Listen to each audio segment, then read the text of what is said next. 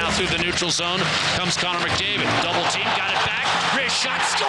What a beautiful move. Deep backhand, went back to the forehand. And welcome back, Connor. His sixth goal this season is a work of art. Riley, he's going to keep it. He hits the five. Hey, Edmonton, that's your quarterback. Mike Riley to the end zone. Touchdown, Eskimos. Ladies and gentlemen, Dagger. Edmonton's home for breaking news on your favorite teams. Now, Inside Sports with Reed Wilkins. on the voice of your Oilers and Eskimos. 630 Ched. Let's rock and roll, everybody. Inside Sports on 6:30. Ched, hey, how about those Edmonton Oil Kings back home, getting ready to go tomorrow night against the Brandon Wheat Kings? One of the heroes of the series so far is Oil Kings goaltender Payton Lee. He will join us tonight. Memories of Rexall Place. The Oilers will no longer play there after next Wednesday.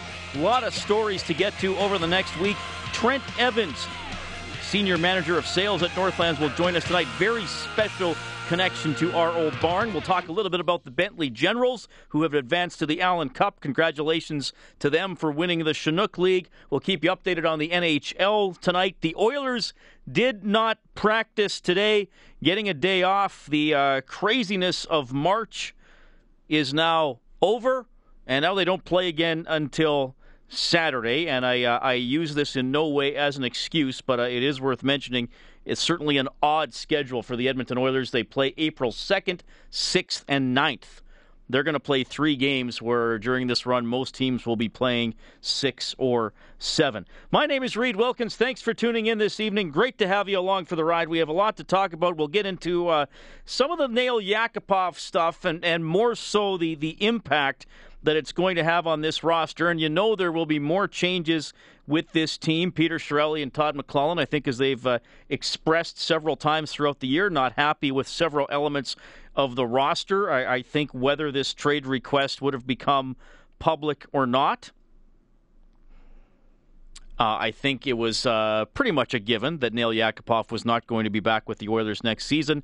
What's going to happen down the right wing? I, I want to talk about that as we move along because there's not a lot there, quite frankly. Um, I mean, uh, you have Jordan Eberle there right now. Is he going to be here next year? Is Leon Draisaitl possibly going to play on the right wing? I mean, Pakarinen is not is not a top six guy. Anyway, we will get into that. But but I want to start off the show, and I, I just first of all want to explain my my approach a little bit here because a lot of times I, I am reluctant to spend too much time talking about officiating. Because if there's one thing I've learned by being a sports fan and around other sports fan and sports people in general during my life so far, it's that the team that loses is more likely to complain about the officiating, or at least more likely to complain about it for a long period of time. I'm aware of the team that I spend most of my time covering, and I'm certainly aware of how bad they've been, especially for the last six years seven years really, ten out of the playoffs, but you know really bad for for the last seven. So I I know in, I just want to state this off the top. Hopefully it's it's obvious, but I do want to state it. In no way do I attribute the Oilers' struggles or the loss last night to mistakes by the officials.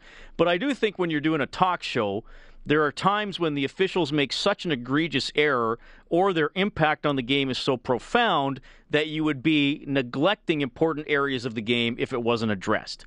And that's what I have has that's what I feel has happened over the last two games, beginning with the goaltender interference call in Los Angeles, which is I, I don't know even what word to use. Ludicrous that that goal stood. You know that they said LB didn't get up quickly enough, didn't try to get up quickly enough. Well, that shouldn't be the question. The question should be is why was he knocked down to the ice? And then the fact that that was reviewed and then still called a goal just puts the NHL in such a bad light. Like it, it just looks like a joke of a league that they've instituted video review that that then they they look at and and just just basically ignore the evidence. And it's not it, that that stuff hasn't just happened in Oilers games. There's been a lot of inconsistency with the video review and the goalie interference throughout the year. Exhibit A. Now, last night Yeah, again, couple of situations that the wrong calls were made at a, at a key point in the game. It's Draisaitl. He'll one-hand it in from center ice. Maroon following up on the play, and he blasted. That's the penalty. And Josh Manson shaken up. Maroon's frustrated. Well, and, and Maroon had every right to be frustrated because it it looked fine to me. I, and I got to say this. I when I first here's how I processed the play, and I, I'm sitting up in the press box at this point. You see Marine, Maroon going in there, and this all goes through your head relatively quickly, obviously. All right, looks like he's in a position to hit him. All right, that was a collision. It was a loud collision, and in the split second in my mind, I'm thinking, I don't think that was from behind, and I don't think if he contacted him, he contacted him very hard. I looked, I glanced over at the referee, which I was far away, so I didn't have to move my eye line very far. Glanced over at the referee, and I was like, oh, okay, good. He's not calling it. I start to turn my attention back to where the puck is, and I see his arm shoot, shoot up. And I, I don't know if he thought, well, it's loud. I guess I better call a penalty. I, I mean, he was unable to discern what actually happened in that moment. Terrible call. Sorry for. I mean, I don't. I mean, I'm a big guy. I play heavy. I mean, he's already on his way down. I mean, what am I doing? I'm just. I mean, I guess I outmuscled him. So I mean, I you, you so such a good game going, and then five minutes left, and we have momentum going, and they, that's just so inconsistent. I think. So here's here's the ironic thing: the Oilers, who have, as as an organization, and you as a fan base, for years have been crying out to add size to this lineup, and there aren't a lot of bigger guys in terms of size in the National Hockey League. Patrick Maroon gets penalized for being the bigger guy. That's basically what happened there.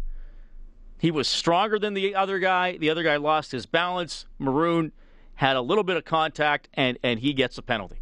Is, isn't that ironic?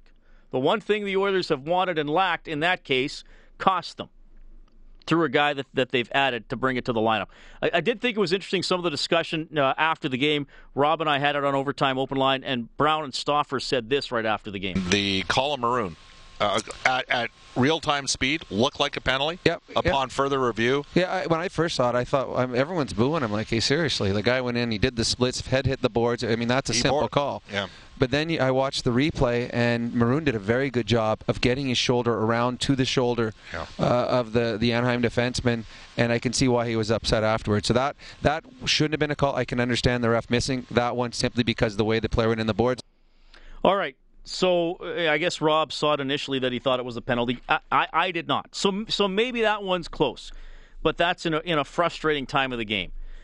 And, by the way, the phone lines are open 780-496-0063. You can text 630 630. You can tweet me at Reed Wilkins. Got a few texts already, and I'll get to those in a few minutes. The the maroon call. Let, let me let me let me grant the benefit of the doubt and say it's debatable. That's certainly on replay. It wasn't a clear cut penalty, but at full speed, maybe it looked like a penalty. Even if even if I grant you that, there's no debate what happened with seven seconds left. A tie up off the draw. Getzlaf trying to slash it out of the zone. He'll try to soccer it out. The Oilers kept it in, but no. How did that? How was that? They blew called? like they, blew, it. They blew the call. Unbelievable. That was On- not outside the zone. They blew the call. And when they sh- when they show this on the big screen, the folks are going to snap here. That is Seven point two to go. ter- Getzlaf is going to say, "Well, I was held, but that puck did not clear the zone." I'd be the first to admit if I got this wrong, but that doesn't leave the zone. That is brutal. All right, that's Stauffer and Michaels. And it was brutal. The puck didn't even make it to the blue line. The puck has to be all the way out and then brought back in for it to be offside. It, it didn't even touch the interior part of the blue line, the side of the blue line closer to the net. The linesman was anticipating the puck leaving the zone. It never did. He he blows it. By the way, I don't know who put that out that Photoshop last night. Kellen Kennedy on the other side of the window. I don't know if you saw that. Somebody photoshopped the blue line where it went in at an angle Yeah. and around the puck, and then so yeah, that's the only way it could have been offside if Clever. the blue line was was, was crooked in the, in that area. Mm-hmm. So here's here's one of my questions to you. I, I guess I guess a couple. What do we do about video replay? And would you feel better? would it help the NHL? Would it help officials? Would it help you as fans deal with stuff if on a close play or a play that fans perceive to have been botched by an official, would it help if the referee or linesman in charge of that call did a post game interview with a reporter who then posted the audio or the transcript for everybody, and, and then it was out there? And, and I, I, think it would help, and, and here's why. And, and I've already got some people disagreeing with me on, on, on social media with, with actually some really good alternatives, interesting alternatives. If you're a, a, a fan of whoever, the Oilers, Team X, whatever, doesn't matter what team, what sport, and you feel you've been absolutely jobbed, like you just got the massive short end of the stick on a call, and the referee comes out and explains it publicly, and you're that mad you're probably going to be just as mad whether you listen to the explanation or not. But it may have the positive impact that the ref may be able to say, you know what? Here's what I saw. Or here's how I interpreted that rule. Or the fans think I was applying this rule, but I was actually applying this rule. And maybe that's going to help a little bit. That a few fans might go, oh, okay, I appreciate that, that I'm getting that explanation and I'm understanding what this individual, who is at the highest level of his or her sport, is, is saw in that moment.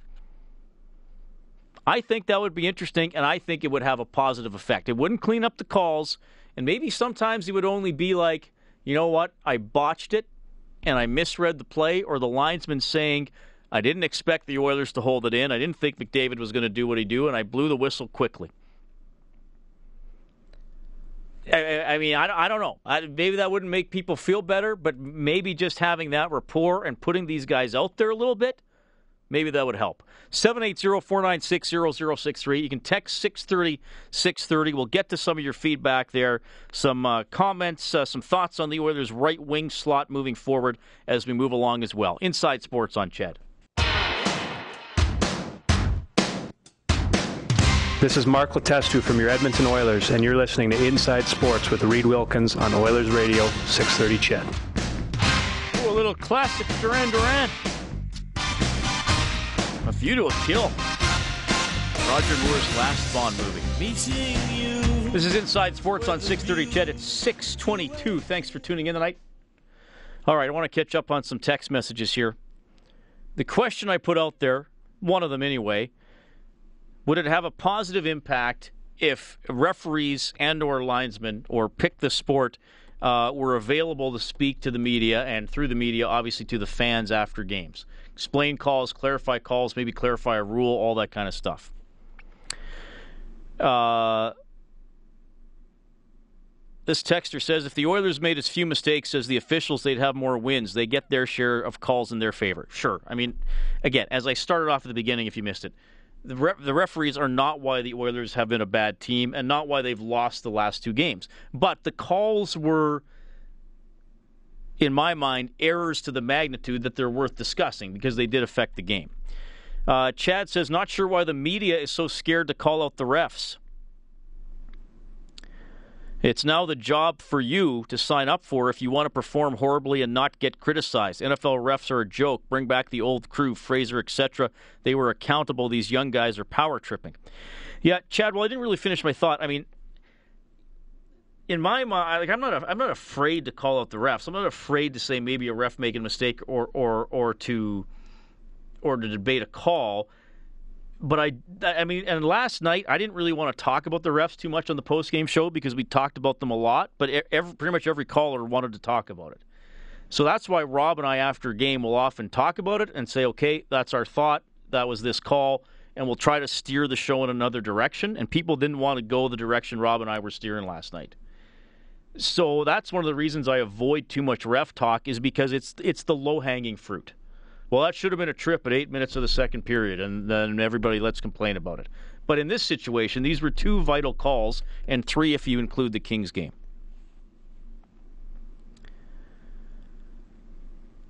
Ty from St. Paul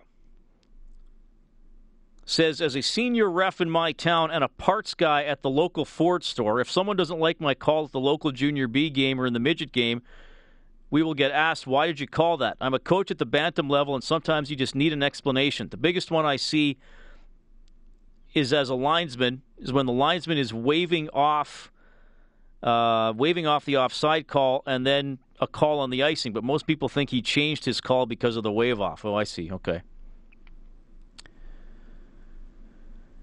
Uh, just let it go. You and Stauffer make it sound like that call was the Oilers' season. You don't mention the stupid penalty that Maroon took. No, but I will mention the stupid text you just sent to the station because I specifically said it doesn't have anything to do with the entire season. It's worth debating as a topic for the sport in general. Uh, Brother Rob says, Hey, Reed, can you please tell me if there's any accountability or repercussions for refs if they aren't performing to NHL levels? If players are no good, they get sent down to the minors or bench. Thanks. That is from Brother Rob. Well, the repercussions are they don't get to work the playoffs. That, that would be what happened if they were uh, continually making mistakes. We got Derek on the line. Derek, thanks for calling. Hey, Reed, how's it going? Doing wonderful. Right on. Hey, uh, just about the refs and everybody jumping on them. You know, just got to go back to the nurse thing and a few other things where everybody's harping on Nurse and the ref was standing right there, did nothing. And if the guy was that vulnerable, he should have, you know, gotten away or stopped Nurse or did whatever. And on the other hand, with when there's scrums and everything, is there no supplementary discipline for refs that are over aggressive in the way that they handle guys? Like when there's a scrum, they'll grab one guy and the other guy or other two guys, they usually get a couple free shots in. So is there something they can do about that? Well, see, like the, the refs are being reviewed. It it just doesn't happen publicly, right? I, I mean, if if if Yakupov gets his ice time reduced, we all know when we're watching the game, and then we can confirm it when we see the time on ice after every period, right? With referees and linesmen, you basically see who gets the assignments in the playoffs and yeah. the best guys get to go deep, and the guys who are good or but not or not as good or who simply done done a bad job won't get to work very many, if any, games. That's the only way we can really know. Yeah, for sure. So I don't know. I mean, I, I don't yeah, know. It, it's I, I, I, it's the the the levels of of uh, of and I mean, there's they can't be fixed. I'm just saying, is, is there a way for the referees? To, should they should they talk after games? Would that would have it made you feel better, Derek, to, to have the linesman say after the game, "I made a mistake on the call. I can't fix it, but I'm acknowledging to everybody it's a mistake," or is it, or do you just have to live with the fact he apparently said, "I made a mistake" to the Oilers bench? Well, then they could just go back and say, "Well, you know, the game is fast, and you know we can't catch everything." But then there's other things that they supposedly catch that are totally bogus and phantom as well, right? Derek, thanks for calling, man. Appreciate it. You bet. 780-496-0063. All right, uh, catch up on some texts. I want to segue into some of the Yakupov stuff. What happens for the Oilers on right wing as we move along? Inside Sports on Ched.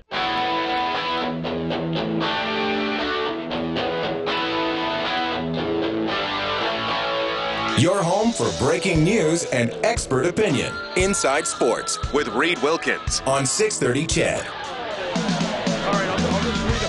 text on the uh, officiating. It's one of those topics. Like some of you are really into it. You want to debate it. You want to solve it. Some people like just get really mad that I'm even bringing it up. Uh, so I always I always find that uh, kind of interesting. Uh, Shorty says not working the playoffs is a pretty weak slap on the wrist since there's a very limited number of games in the end. I also hate when nobody can say boo about the zebras without a fine. If the comment is reasonable, it should be allowed. If over the top, then sure, fine them. Uh, but they come off as weak willed that they can't take criticism the way it currently is. That is from Shorty. Chad says, I wouldn't want to hear from the refs after the game. What I want is to see them using video review to actually get calls right.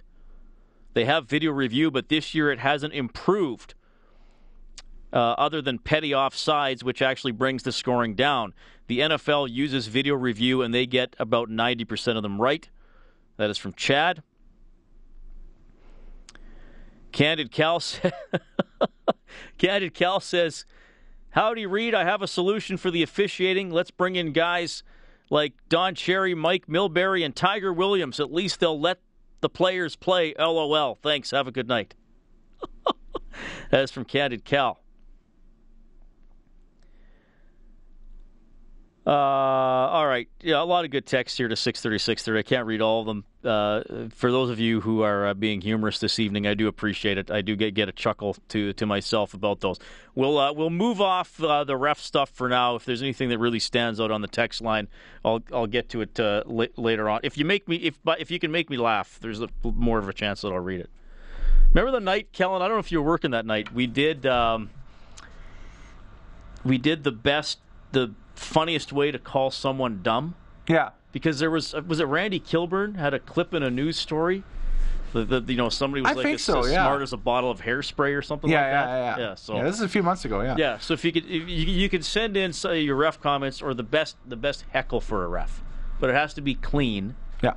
And it has to be something humorous, not just mean, humorous, Exactly. and something I could read on the radio. well, I mean, you could write something that has naughty words in it uh, if it's funny, but I'll I'll be the only one laughing at it. Yeah, we can't read it on the radio for obvious share it- reasons. Share it publicly. Yeah. Uh, well, maybe we could take out a billboard or something.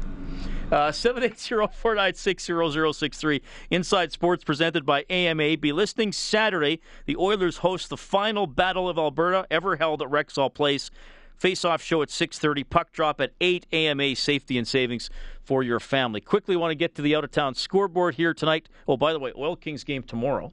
Tomorrow night, 7 o'clock, Rexall Place against Brandon. Game three. Oil Kings are up 2 nothing. Goaltender Payton Lee will be on the show eh, in an hour. In half an hour, a very special announcement about the future of the Corus Radio cluster here in Edmonton. We got iNews, we got Fresh, we got Kissin, we got Ched. Uh, a special announcement pertaining to our collection of stations here in Edmonton. Uh, going to be made right here on Inside Sports. You don't even know about it, do you, Kellen? No, I'm. I now know, I'm I, little. I know about it. I've been charged with delivering this tonight, so it's it's a privilege. Okay. The uh, Bruins and the Devils are tied 1 1, two and a half minutes left in the second period. The Sabres lead the Penguins 3 2 with six minutes left in the second frame. Toronto on the road and leading Florida 1 0 early in the second period. Leafs two back of the Oilers, two worst teams in the league. Blackhawks and Wild 1 1 in the first. Hurricanes up 1 0 on the Islanders after two. The Habs up 2 0 on Detroit after one. Still to come, Sharks and Canucks, Colorado in St. Louis, and the Predators play the Stars. Uh, I should read this here. Texter says, What is wrong with the downtown? All the main arteries leaving are clogged. I would imagine that's to do with the high level bridge. Yeah, that's that big accident on the high level bridge. Uh, if, if you're going onto a high level bridge at all, first of all, try to avoid the area if possible. But if you're stuck uh, going to the approach of the high level bridge, you want to keep uh, right. But can because they, I don't know if left-hand they're letting, lane, are they letting people by on the right hand side? Uh, f- uh, from what I was seeing on Twitter, they were letting people yeah, go. you might have to try another bridge. Yeah, you're going from exactly. North to south. Uh, There's that- a nasty wreck up on there. yes. That's why. There you go. Little uh, traffic news as well on Inside Sports. By the way, before we get to some of the uh, Yakupov and right wing talk, so uh, that that scuffle at the end of the game, it's because Patrick Maroon w- was was kind of naughty towards his former team. They do a thing in their locker room where they hang up the pucks, and I knew it would get under their skin, so I stole their puck and threw it in the trash. So. Uh, that's why Store came after me there because he wanted the puck, but I wasn't going to give it to him. And then Perry asked for it, and I said no way. So I threw it in the trash here. So they're going to have to find a new puck. All right, so Patrick Maroon, knowing his former team's tradition, goes and gets the puck and, and, and throws it out. Now that's this is one of those things. I'm guessing you as Oilers fans listening probably love that, and if it happened against the Oilers, you would want to cause harm to the person on the other team that did that. But hey, do you love having a guy like that on your team? I mean, is there anything about Patrick Maroon that you you haven't liked yet? That's probably the most obvious question of the night because he's he's he's done a lot of things well. I, I did find his other uh, post game comment interesting because he has been very blunt. Played a terrible period, you know, back against San Jose. Didn't have a good second period against the Kings. Uh, you know, disappeared for two periods after allowing an early goal against the Sharks back on March 8th. He's he said all that stuff. Last night, after another loss for the Oilers, they finished seven and eight in the month uh, month of March.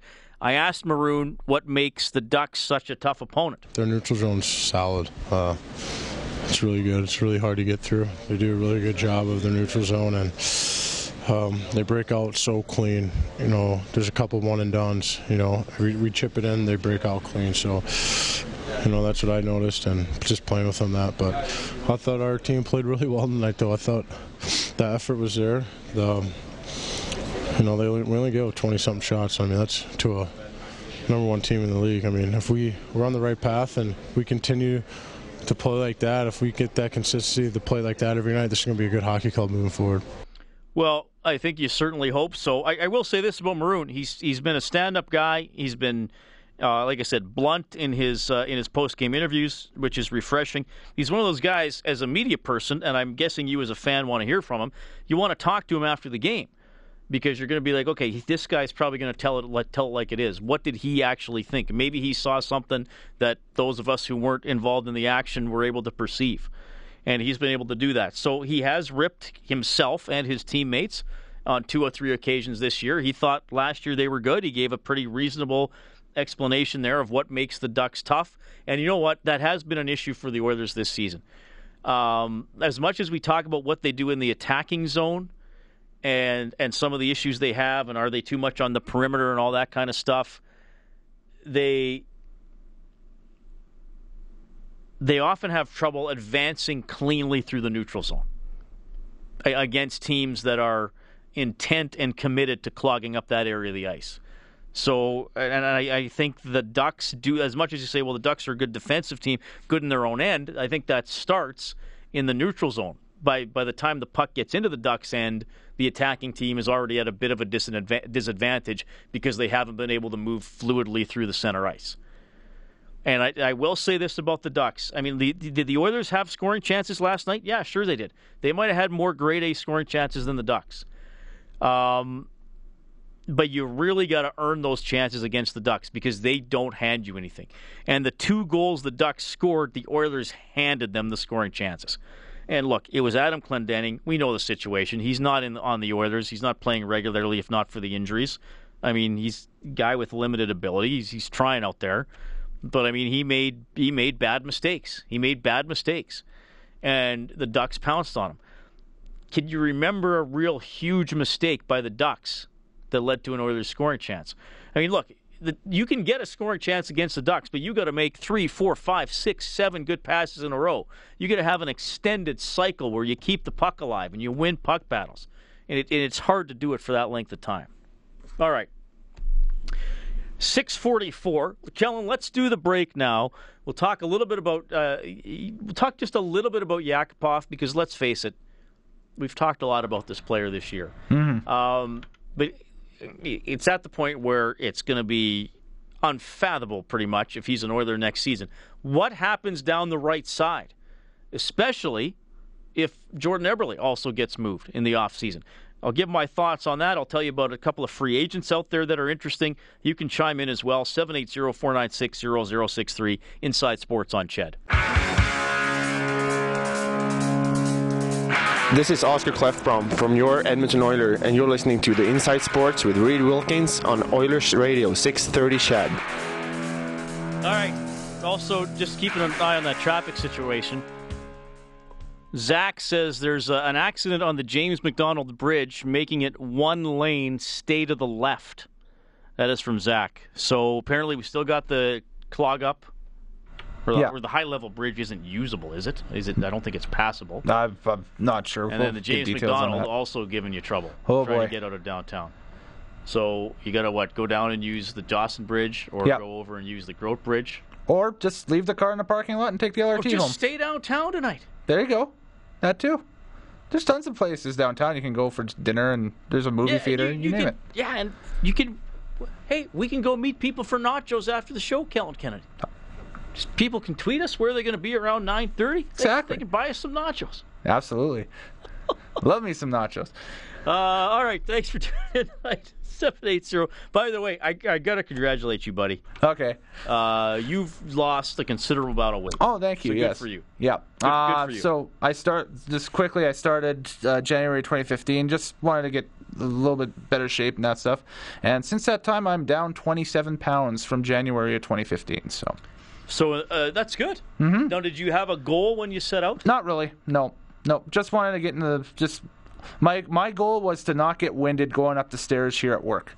Uh, well, we don't have and a now lot I'm of not stairs. winded going up the stairs at work. So That's good. Yeah. So you've lost 27 pounds in 15 months. Mhm. Not bad. Well, and see that's the thing is you can't you can't rush it. Yeah. No. I mean, it, for most people, if they if they are at a weight that they're a little uncomfortable with, it Mhm. probably took a while for them to reach it. Didn't happen in a month. Yeah. So if you're going to go the other way, Yeah. when, when we had at at uh, around New Year's, we had somebody on from World Health. Yes. I can't remember the young lady's name, but you know, I said, "What if you wanted to lose 20 pounds starting January 1st? What's a reasonable goal?" And she said, "Canada Day."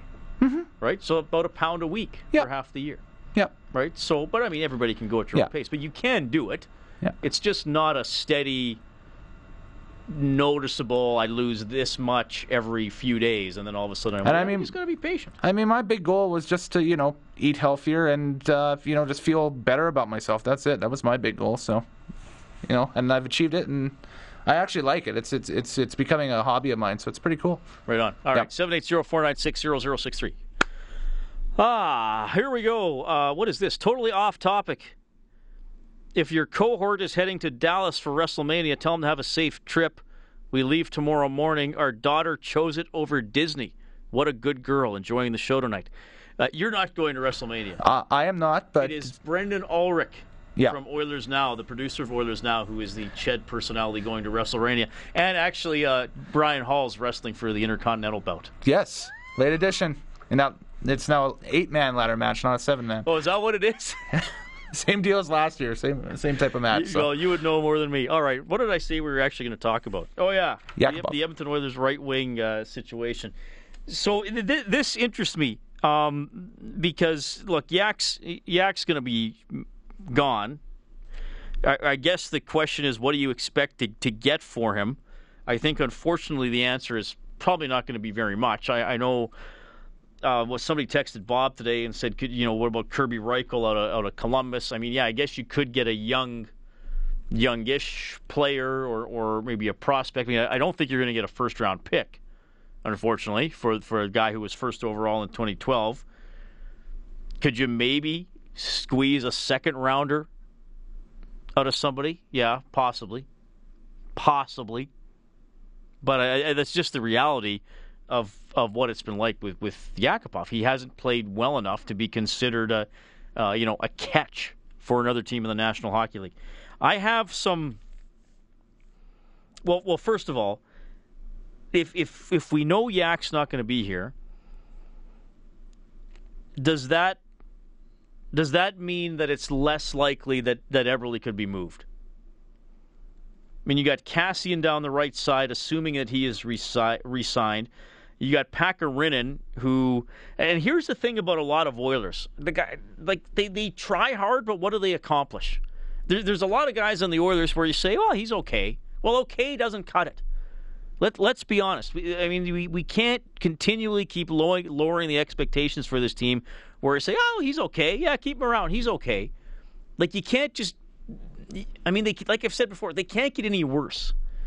So you can't be afraid of getting rid of the guys that are okay, and that's part of the reason that that I get a little upset when Korpikoski gets criticized. I realize Korpikoski has his drawbacks. He's not a he's not a great NHL player, but I mean he's he's been you know I I'm not trying to dump on this guy, but he's better than Rob Klinkhammer. He's better than Luke Gazdic. You know, so I, I think I think just to sit here and say, well, Pakarinen's okay, not good enough. Not good enough. I mean, he can contribute. Doesn't happen consistently. Doesn't, and he doesn't get his name on the score sheet enough. So, say you have Pakarinen, and Say they keep Kassian. Yak's gone. Does that mean you keep Eberle and you're looking for one right winger, or does that mean Yak and Eberle could be gone and Leon is a right winger and you're looking for a third line center and one and one right winger? I mean, and this is on top of whatever problems they're going to have to solve on defense. And they they need a couple of defensemen. Don't get me wrong. We all know that.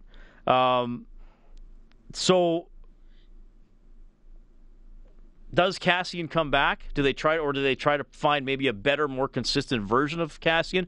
I'm really on the fence about keeping Kassian. The advantage for him is, given what he's gone through, you can you can likely sign him for one year and not a boatload of money, right? So again, it, it could be a low risk maneuver. Uh, just just some names out there. Unrestricted free agent, right wingers. Okay, just just three guys I looked at the list. Now, maybe these guys re sign with their current teams. Uh, Loui Eriksson. He will be 31 when the season starts. He's 6'2, 180.